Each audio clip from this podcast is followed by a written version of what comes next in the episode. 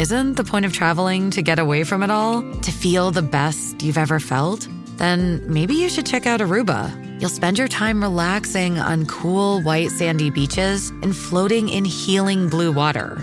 You'll meet locals brimming with gratitude for an island that redefines what a paradise can be. When your trip comes to an end, you won't need another vacation because you just had the vacation. That's the Aruba effect. Plan your trip at aruba.com. This episode is brought to you by Visit Williamsburg. In Williamsburg, Virginia, there's never too much of a good thing. Whether you're a foodie, a golfer, a history buff, a shopaholic, an outdoor enthusiast, or a thrill seeker, you'll find what you came for here and more. So ask yourself, what is it you want? Discover Williamsburg and plan your trip at visitwilliamsburg.com.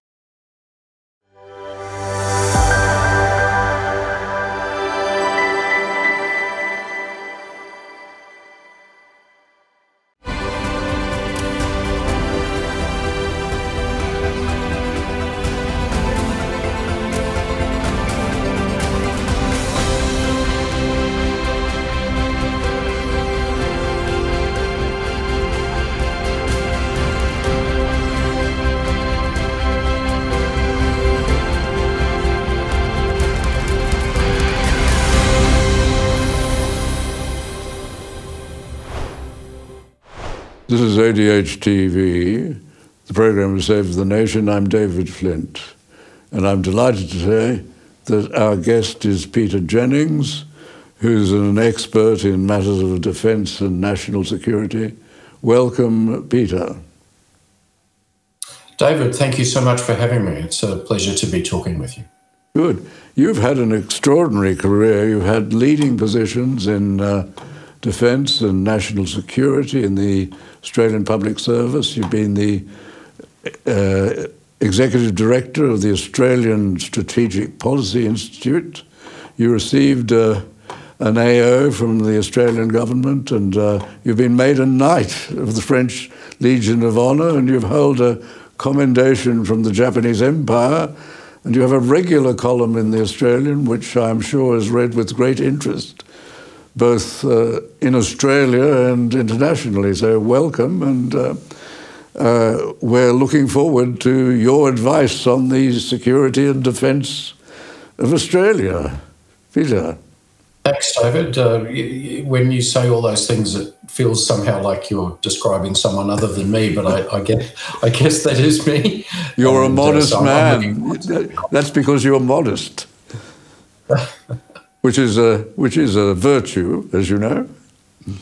But Peter, do tell us uh, what what should we Australians be thinking about in the relation to the security of this country? Well, in in the thirty or forty years that I've been closely watching in international security, David, I, I think um, without question, the, the, big strategic challenge that Australia faces today uh, comes from China. Uh, and, and I guess that won't be a, a, surprise to your viewers, but what, what may be surprising um, is the speed with which this change has been brought about. Um, you know, in my defence career, uh, certainly at senior levels, the, the vast bulk of my time was was taken up with our military operations in Iraq um, and Afghanistan, uh, East, East, Timor to, to some extent as well. Um, and so that was a period where uh, you, know, you know Australia was very much focused on security in the Middle East, on the threat, which was a real threat of uh, terrorism. Uh, but in the last decade, um, the reality of um, security in our region has has come home uh, to be a, the dominating strategic preoccupation. And, and it has to do with the growth of Chinese military power, which has been incredibly fast, and the extension of that power through um, uh, China's attempts to become a more dominating uh, country in Southeast Asia and to extend that role into the Pacific, um, into the Indian Ocean, really, really globally. Uh, and, and, so for me, um, that's what I worry about now is uh, what um, an aggressive, highly nationalistic, uh, militarizing China means for the security of the region, and of course, what that means uh, for Australia's security. That that's the number one issue, I think. Does this also affect all of our allies? Yes, because uh, China is emerging as a global superpower. Um, it's it's really the only country which has the capacity to challenge um, the strategic order which has been underwritten by the United States since the end of the, the Second World War. Uh, and I think it's important to say that you know China's ambitions go much further than uh, Xi Jinping's very publicly stated objective to want to put Taiwan under uh, the control of the Chinese Communist Party. You know, Taiwan is an island 160 kilometers off the Chinese coast. Um, the design of the Chinese military is now intended to take the People's Liberation Army much further than that. and so I think you can have a reasonable debate about is China intent on becoming a dominating power in the Indo Pacific, or does it want to be a, a globally uh, uh, influential power, uh, in some respects, out, outranking the United States? I, I, well, I think it's both of those things. And so China is now the central strategic preoccupation of the US, notwithstanding that there's you know a major war in in Europe, uh, and and it certainly concerns countries um, close to Australia, close in a cooperation sense, like uh, Japan, uh, like South Korea, the countries of Southeast Asia. So it's not just our problem by any means. Um, uh, the whole of the region, I think, worries about the direction that Xi Jinping is setting for, for China. During most of my life, certainly after the Second World War, I, I do remember the Second World War, but after that, the, the principal fear seemed to be about the Soviet Union, Russia today. Is, is Russia no longer the, the major threat that she once was? Well, uh, Russia still possesses um, a, a, formidable n- nuclear arsenal uh, and the capacity to put those weapons onto intercontinental ballistic missiles. So, uh, in, in no sense should we dismiss Russia. I, I, think it's also worth talking, uh, David, uh, sometime uh, about the, the partnership that's re emerged between Russia and China. Uh, in in the last few years, but on, on simple um, economic weight terms alone, um, R- Russia and China really um, can't can't be compared.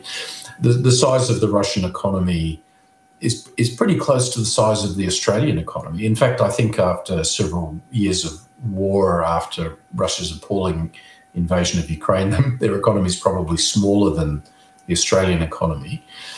China, by comparison, uh, you, you, know, has an economy which, on some measures, is already larger than the United States. Um, considerably poorer per capita, which is uh, also worth um, uh, noting. But China is, is, you know, a country of 1.3 billion people. Um, let's call it the second largest uh, global economy. It's it's the number one trading partner of the majority of countries on the world that puts it into a different league of, uh, compared to Russia. Uh, and so China, I think, is number one really as, as the problem for the democracies, uh, and maybe Russia num- number two, particularly because of Ukraine. Do you, do you see some, uh, some problems for China with its, uh, the economic issues at the present time and also the decline, the fall in her population? Are, are these going to be restraining influences on China? They, they may not be restraining influences. In fact, they, they may become uh, the very factors which pushes a, a, more aggressive nationalist China in terms of its uh, its international behaviour. But but you raise an interesting point. I, I, I think um, in Australia there is uh, almost an unquestioned assumption that somehow Chinese growth economic growth is is unstoppable and going to continue into the future. I, I don't read it that way anymore. I, I think, um, in an economic sense, we've already seen uh, perhaps pre COVID peak China. Um, and the China that we're going to be dealing with in the next decade is a China that's actually on the decline. And, and there are a number of factors that point to that, David. Um, economically, uh, Chinese economic growth is slowing. Uh, it used to be said that you know six percent growth a year was what the Communist Party needed to deliver in order to satisfy the aspirations of the Chinese population. Realistically, now I think China is perhaps more like three three percent growth a year, um, and inside that economy, th- th- there are serious problems emerging. A crisis in the housing sector, which uh, impacts the domestic savings of a very large uh, proportion of the Chinese population. That's that's one problem. Um, uh, a banking sector which seems to be carrying a huge volume of bad debt. Um, a lot of state-owned industry which is um, uh, no longer producing uh, what Chinese people want or what the world wants. Uh, and Xi Jinping seems to have, since he's been in power uh, since 2012, no, no real answer uh, to how to sort of get China, the Chinese economy, back onto a high growth path. And by his mania of trying to control a lot of the Chinese private sector, the Chinese tech sector, in fact, he's I think he's damaging uh, the, risk, the, the the prospect of Chinese economic growth. So there's problems with the economy. Um, and then just quickly, problems with demographics. Uh, you know, China is suffering from the consequences of the, the one child policy of uh, earlier generations that's now produced a mismatch between the male population and the female population. There's something like 30 million uh, young Chinese males that will probably never have a partner. Uh, you know that that creates, I think, a, a social problem inside the state. Um, and and so um, far from the idea of unstoppable growth, what what what we are actually dealing with um, is a China which is going to get old before it gets wealthy, with the Communist Party struggling to know how to move the levers of economic power. Um, and then I think the question is, well, what does that mean from a strategic perspective? Well, th- there is a risk. Um, I, I, in fact, I think it's being realised that what um, Xi Jinping is wanting to do is to, to use a Paul Keating phrase, flick the switch to nationalism. Uh, and if they can't deliver economically for the Chinese people, at least they can s- sort of beat up a sense of nationalistic fervour and there's two dimensions to that. One is to attack the West and to say that the, the, the, democracies, the United States in particular, is the source of China's international problems. Um, and the other is to sort of rile up a sense of nationalist fervour behind the idea of um, taking Taiwan. Um, as Xi Jinping describes it, um, reunification with Taiwan. And, and, and it's worth just making the point for, for your audience, David, that, that Taiwan, the island of 23 million people, a, a, very pleasant liberal democracy, has not for one day ever been under the control of the Chinese Communist Party. But nevertheless, there is a very strong, I, I would say, united Chinese perspective that control of Taiwan is the thing that will deliver what Xi Jinping calls the Great China Dream, a rejuvenated China sort of striding the world stage. And so my view would be we need to be more worried about a China that's angry and on the decline rather than a China which is growing uh, and sort of benefiting from glo- global trade. Either is a strategic challenge for us, but but I think the China we're facing now is a China that's going to have to deal with a lot of internal problems um, and that could make them, you know, less predictable uh, and more of a threat in a in a strategic sense. You, you see something perhaps like uh, Argentina and the Falklands, a dictator trying to stay in power by doing what he thinks will be popular. We've seen the movie before, and of course, we know how it happens in, in the Falklands as well. Um, there's another dimension to the ideology of Xi Jinping in particular, which I think is worth worth mentioning, and, and that is every speech he's given since 2012 emphasizes that the West is in decline, uh, in a sort of a moral decline, um, and, and, therefore um, weak, weakening. Um, and, and the East, uh, by which Xi of course, means China, um, is, is on, on the rise and morally superior. This has constantly been a theme of how he, he talks to his own nation about China's trajectory. And, and so, yes, I think this is, this is um, a concern. Uh, and there's a type of nationalism in China, in part stoked by the Communist Party, but also just kind of like welling up from inside the, the Chinese population, um, which, if anything, is is a bit like the European nationalism that we saw prior to the First World War. Uh, um, and and uh, that again is something that, that needs to be dealt with internationally. How, how, how do the democracies deal with that in a way to try to deter China from that type of adventurous um, view uh, of its role in, in, in the Indo Pacific? Do you think, uh, to some extent, um, some of the American presidents are to blame for the rise of China in the sense that they seem to indulge the Chinese government, uh, when you look at Carter or Clinton in relation to trade, were they too indulgent in relation to the Chinese communists, do you think? I, I think so. I, I, I, think there's been.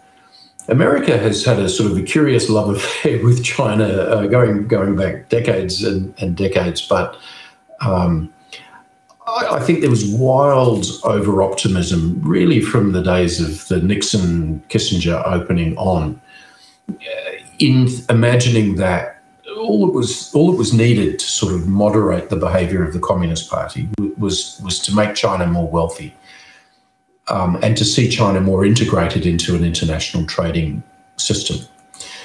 Um, and so the bet was, um, you know, the deeper we engaged, the more they would become like us. Um, and and we know that's simply not how it's how it's turned out. Um, uh, you know, China. Th- there's there's still a remarkable degree of what I would describe as Marxist Leninist ideology in Chinese thinking, and and that's not too surprising because it's a core part of their education system. But what China has lost in terms of a Marxist approach to um, the economy, it, it, it, has strengthened in terms of a Leninist approach to r- running the country. And so China is less plural, not, not more. Um, the, the wealth that it's gained through engagement with the West has, has strengthened the, the dominance of the, of, of the, the Communist Party. Um, and so there is no sense in which China is, is becoming more like us there's a parallel with, with Russia here too, uh, David. I mean, I think you know when the wall fell, there was a European view in particular that the more Europe engaged with Russia, the the, the, the more benign Russia would become, and and there was a sort of a 20 year period where precisely that that happened. Um, uh, except it failed, of course. Uh, um, you know, uh, Russia is not communist; it's it's more of a kleptocracy these days. But the mm-hmm. authoritarian aspects of of of the Soviet um, system is, is still very much a feature of, of, of Vladimir Putin's rule.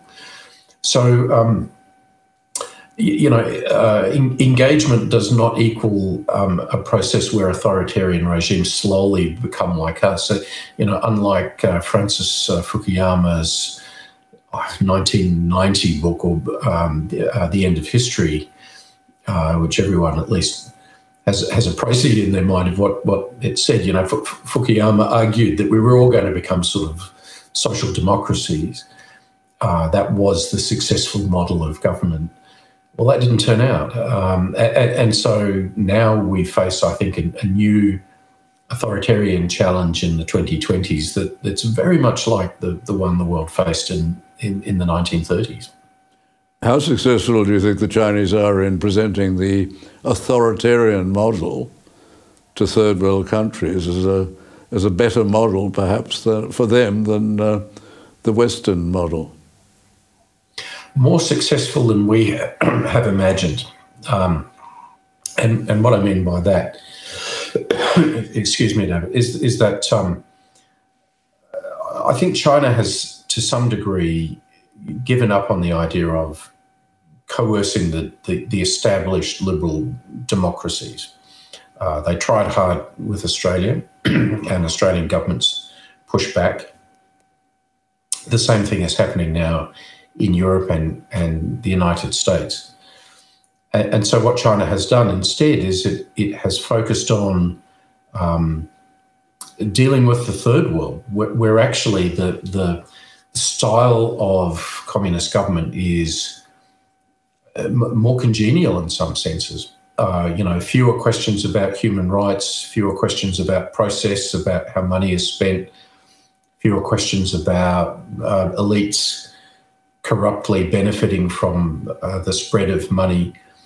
Um, China is actually doing very well in Africa, in the Middle East, Latin America to some extent.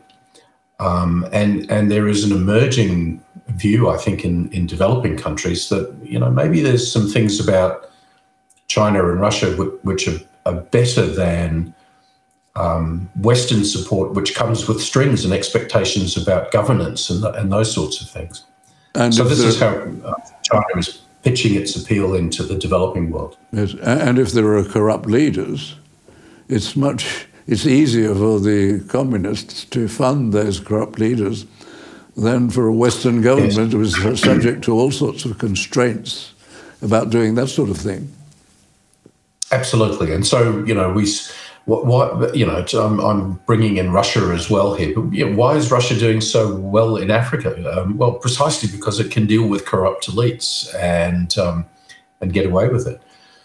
And in the case of China, without getting specific with with some countries, but you know, China has been able to move into the South Pacific with great success in the last half decade because it's been able to identify individual members of island elites and pay them off. Um, uh, you, know, people in Australia are a little sensitive to, to say that, but frankly, that, that's what's happened.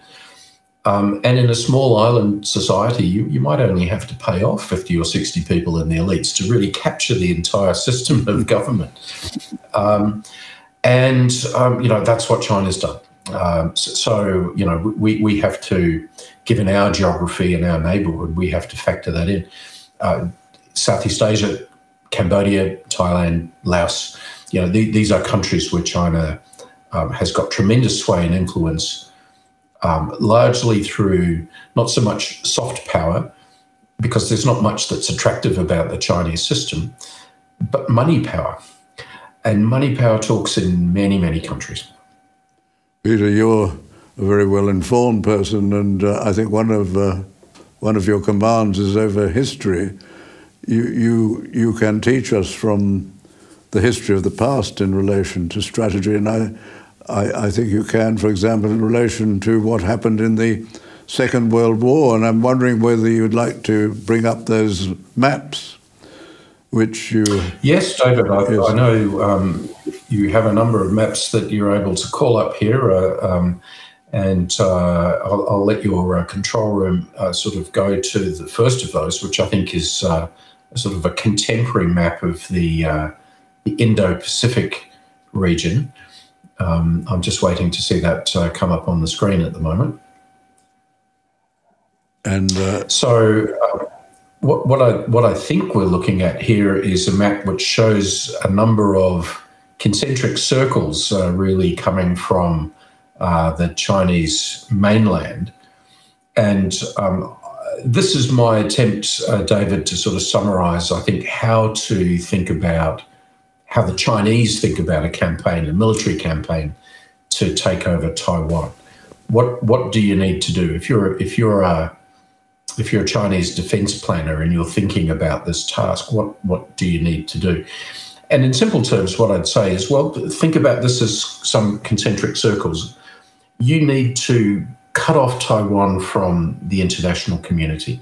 And so that's what that first yellow circle represents is sort of a blockade, which we've seen the Chinese military uh, achieve through exercising just last year, not long after Nancy Pelosi visited Taipei.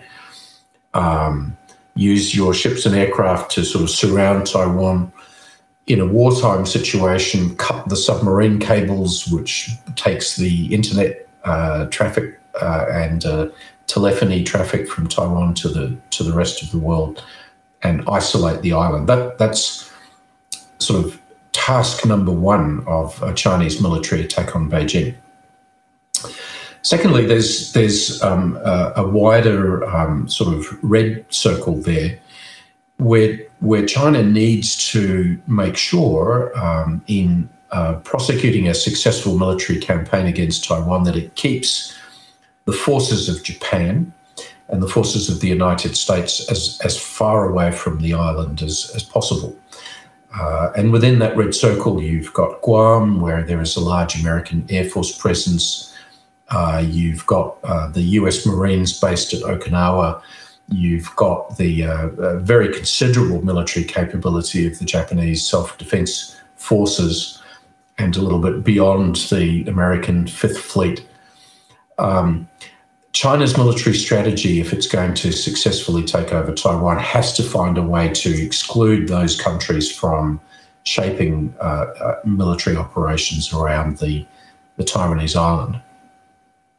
And then finally, there's um, a larger circle, the black circle, which kind of pushes out into the deep ocean Pacific uh, as far down as uh, northern Australia. And there, I think the, the, the Chinese military objective is going to be deny these areas to other powers. Um, uh, try, try to make the American task of getting to the Chinese mainland and to Taiwan as complicated as it, as it possibly can be. And um, China is seeking to do that by things like, for example, um, establishing a treaty relationship on security with the Solomon Islands.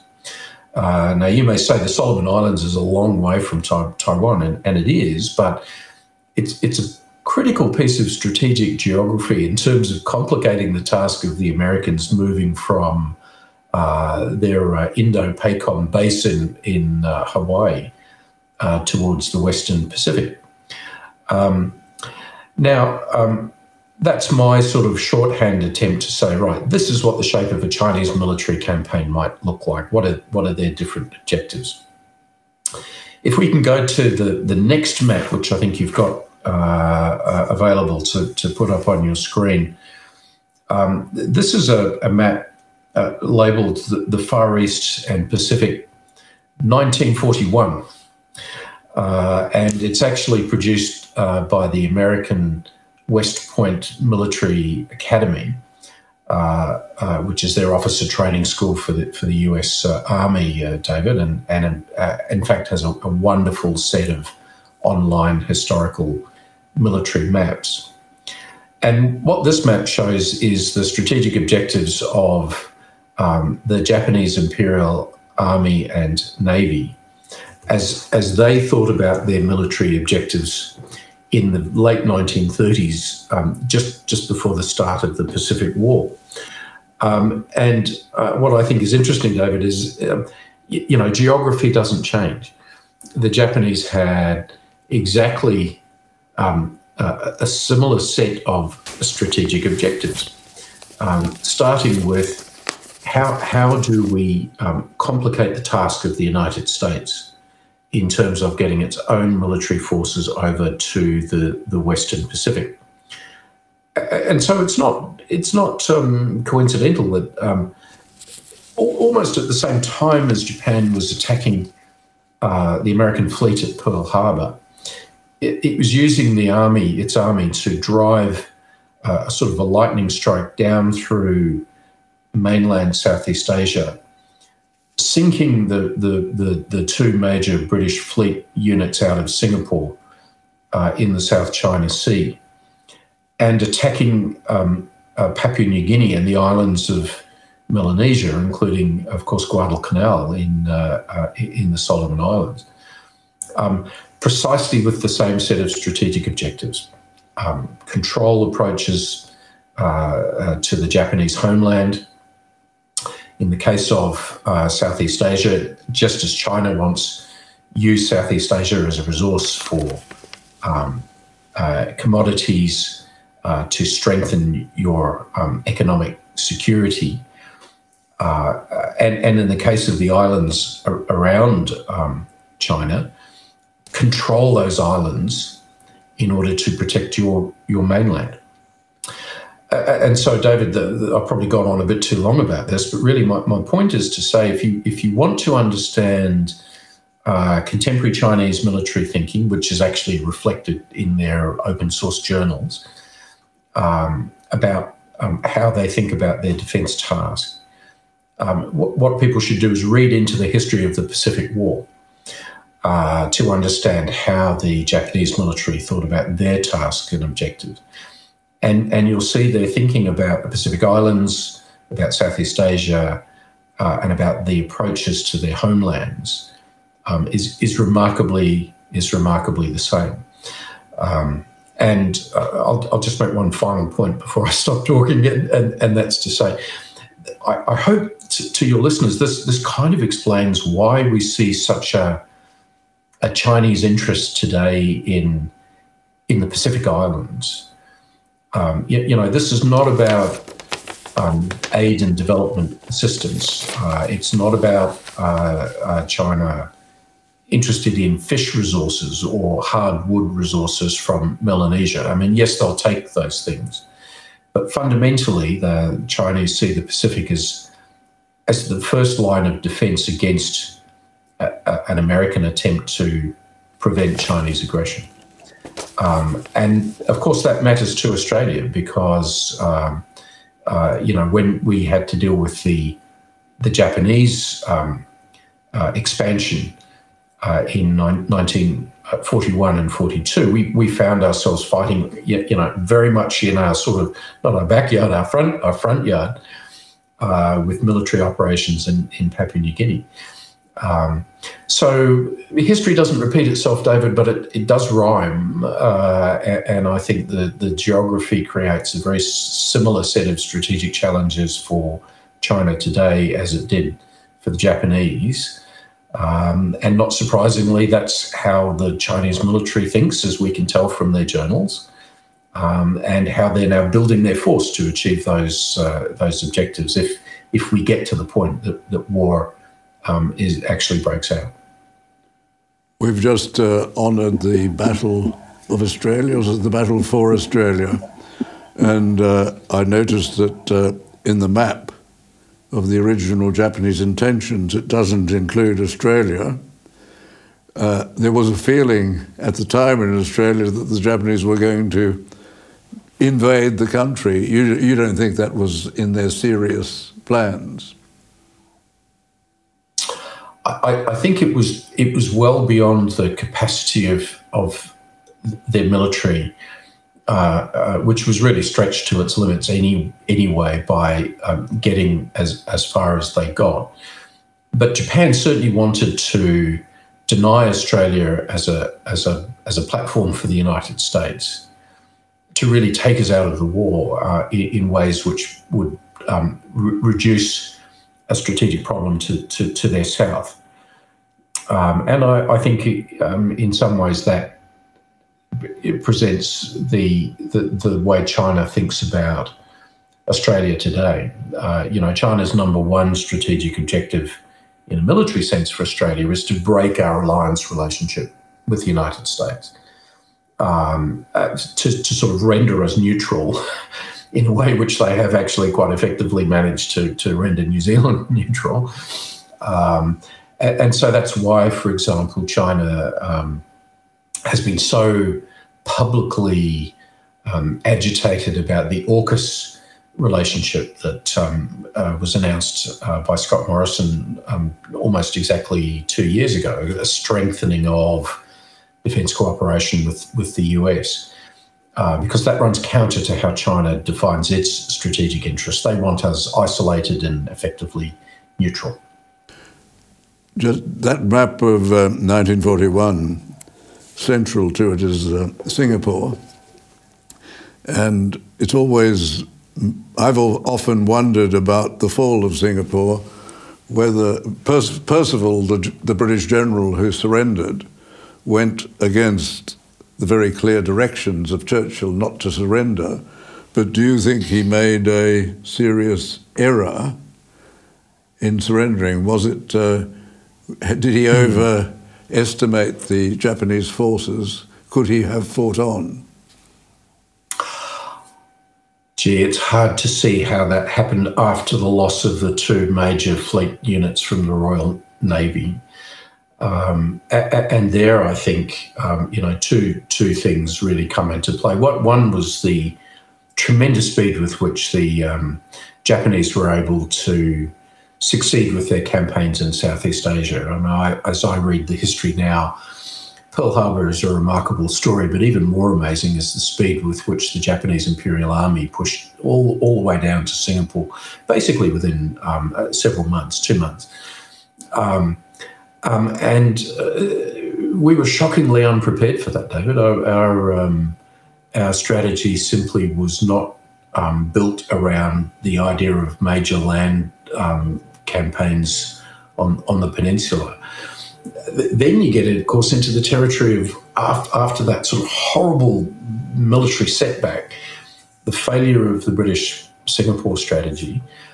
Um, Churchill, I, I, think, very reasonably had to say, and, and I, I don't think this could have been easy for him, but he had to say, look, we've got to put priority on defence of our own homeland. Um, and therefore, the, the, what, what's left of British resources need to be devoted to that to that tactic, and the Pacific comes second. And of course, that was the view the Americans took as well uh, after Pearl Harbor dragged, dragged them in. And so, you know, the shape of the Pacific War was uh, a very fast, lightning attack by Japan, a very successful attack which extended them out almost as far as their capacity, their military capacity would let them go. And then, and then a holding operation for a period of years whilst the Americans, you know, geared for, um, uh, you know, operations in North Africa and, and Italy, and, and then, uh, of course, the Norm- Normandy landings. And then an American push uh, once Europe had largely been resolved. So it's always fun to sort of think counterfactually about about history, but I, I, I just don't know uh, when when once those two British ships were sunk, that there really was a strategy to fight a, a more rearguard campaign. Um, worth just noting also, I mean, Australia had, you know, pretty successful uh, sort of um, commando style operations in Timor and elsewhere for quite some time that sort of made the Japanese fight harder as they got into the uh, Indonesian archipelago. Um, and as I think about the Solomon Islands, um, which again I think is very important history for us to read given the current Solomon's relationship with China, it's, it's worth remembering um, Japan committed over 50,000 troops in, into Guadalcanal. Uh, it's just the, the scale of fighting that took place there was astonishing um, Bougainville, there were 30,000 uh, Japanese troops located. Um, uh, uh, so, so, this was, you know, you know, something that, that slowed down America's capacity to gear for the attack on the on the on the Japanese mainland, um, and, and, it just goes to show how strategically important the Central Pacific and Melanesian Pacific is uh, to any sort of thinking about conflict in in uh, in the Asian region. It's interesting, isn't it, to consider Japan once a, an aggressive superpower, I suppose. Now she's abandoned all of that and she's uh, almost purely an economic power with a declining population.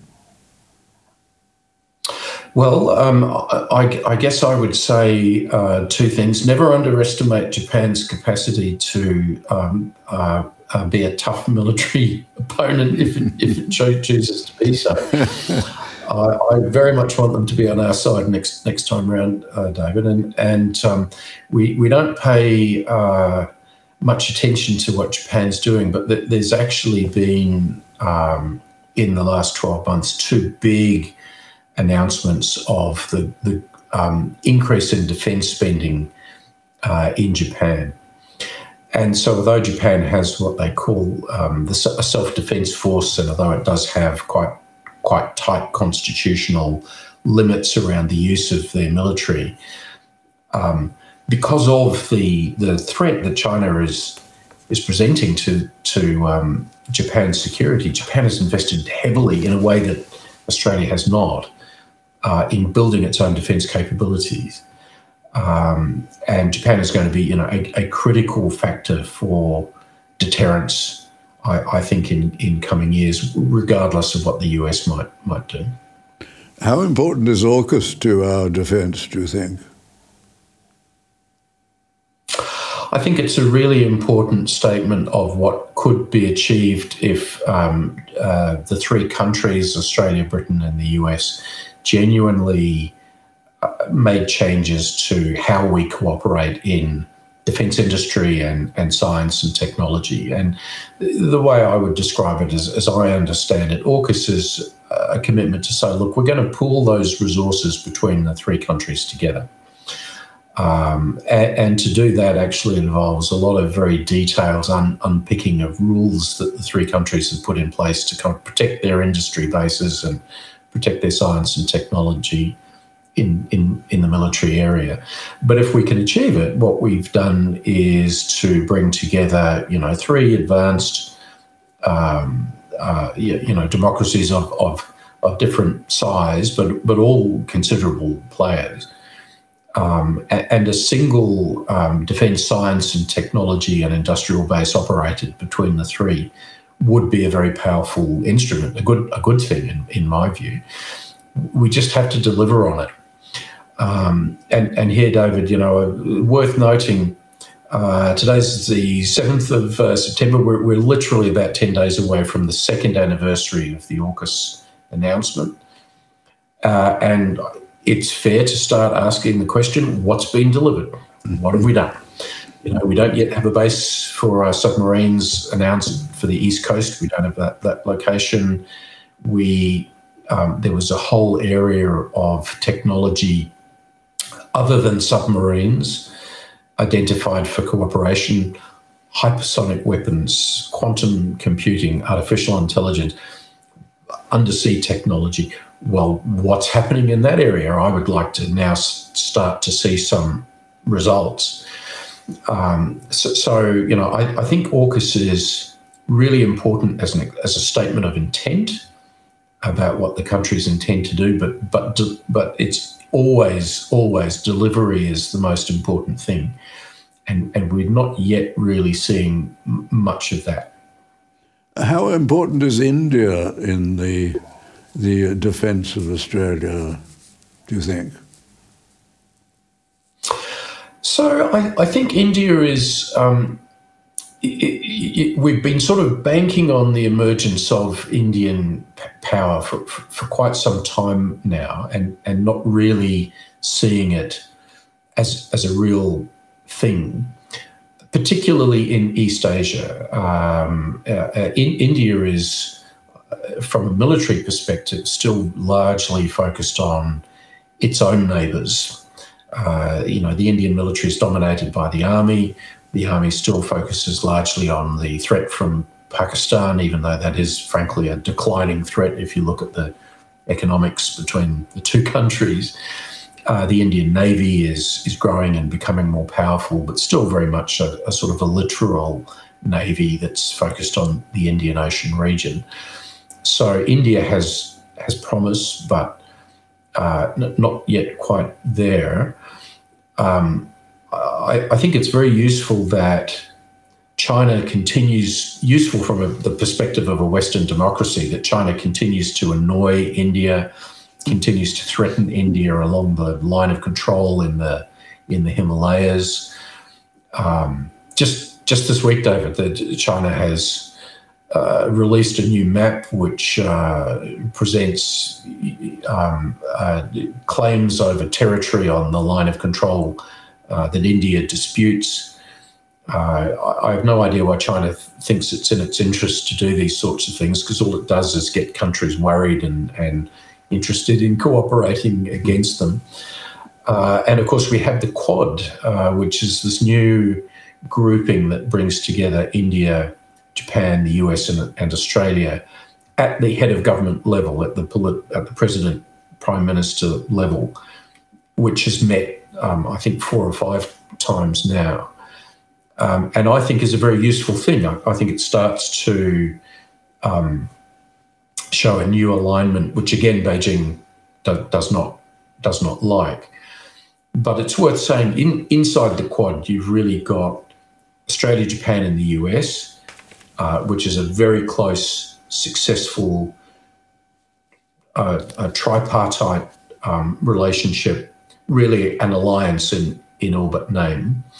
Um, and then somewhere behind that, you have India, which is um, still shaking off the um, the legacy of 60 or 70 years of non-aligned movement ideology um, that still rather drives the thinking inside the Indian um, foreign affairs establishment.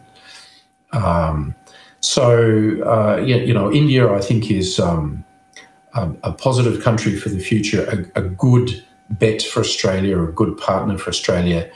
When Australia talks about diversification, India should really be a very high priority, and, and I think it is uh, in terms of um, our relations. Uh, but you know, in, India's not quite there yet.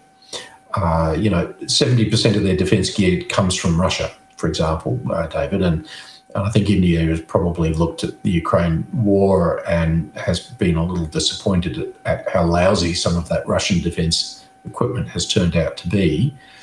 But if we um, if we look ahead ten years or so, I think India will be a much closer partner of the democracies. Um, so that's the sort of trajectory which I think it's locked on to now. What do you think we should be doing over the next few years in relation to our own defence? Peter? Oh, gee, it's it's a hard one because um, uh, I, I, think the first thing to say is we've ridden on American coattails for decades. Um, and and you know Australian governments, the, the Morrison government, the Albanese government, they sort of high five themselves at the this tremendous success, so they claim, of spending two percent of gross national product on Australian defence.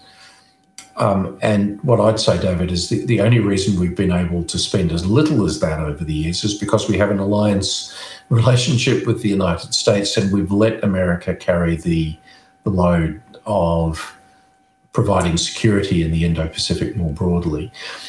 Now, um, successive American governments, um, Obama, Trump, of course, even Biden, have, have said to all of their allies, you've got to do more. And I agree with that. I think that's the first thing. So we need to gear for a world where spending, you know, 3% of gross national product, 4% of gross national product, that's probably more a realistic expectation of what Australia should should be doing. Then, of course, there's the question of well, how do, how do we spend it? What do we do with it? And and um, you know the, the the really distressing tale um, of the last few years is that defence has made a series of pretty appalling uh, uh, decisions about big equipment which have not been successful. The uh, the conventional submarine with France being the obvious um, example. Um, and, and, so we need to think harder about what do we need to buy from overseas, what can we produce domestically and how can we speed the system up so that we're delivering uh, military capability much more quickly than we we are. Um, you know, if um, a lot of strategists, uh, myself included, think that um, for a variety of reasons, the big strategic problem we might face over a Chinese attack on Taiwan is not a decade away. It's probably more like 2024, 2025, that, that sort of time frame, a lot of which has to do with Xi Jinping's personal situation. Um, well, there's almost nothing Australia can do in terms of domestic defence production in that sort of time frame. And so even the AUKUS submarine, you know, the ones we're going to build are at least 15 years away. Well, that doesn't do much to alter the balance of power in, in the mid 2020s. So it, it needs to be rethought, David, um, um, with the presumption being that, that 2% doesn't cut the mustard uh, from a spending perspective, given the, the very um, challenging region that, that uh, we are located in. Well, it does look grim, doesn't it? We seem to be prepared to spend money on other things, and our sense of priority does not seem to be such that there is a feeling that defence is the important thing, and I would have thought should rank higher. I think that's defence. Really, was the the essential reason. I suspect that we federated, we formed one country, and this is the. I would have thought the primary obligation of the federal government, but. Uh, so many mm. other yeah, things seem to cloud their attention. The, the, the, history is slightly depressing, though, because um, I, I, would say every major conflict that we've been involved in, um, including the Boer War right at Federation, um, w- was was a conflict that surprised us, um, and we went into it unprepared. Uh, and then we ramped up spending very, very quickly. So the Boer War, the First World War, the Second World War, um, Korea, Vietnam, the Middle Eastern conflicts. Um, now we appear to be gearing to be surprised by what I should, should surprise no one, which is sooner or later an aggressive, uh, declining uh, Chinese Communist Party state is is going to present a military threat to the region. Um, and you know, it takes it takes a special kind of sophistication not to see this as a problem. But there are plenty of people in Canberra who who, who seem to be in that uh, in that category. David, I'm, I'm sorry to say. Well, Peter, that's a a grim message. Uh, you've been very generous with your time, and I must thank you very much for setting aside so much for us.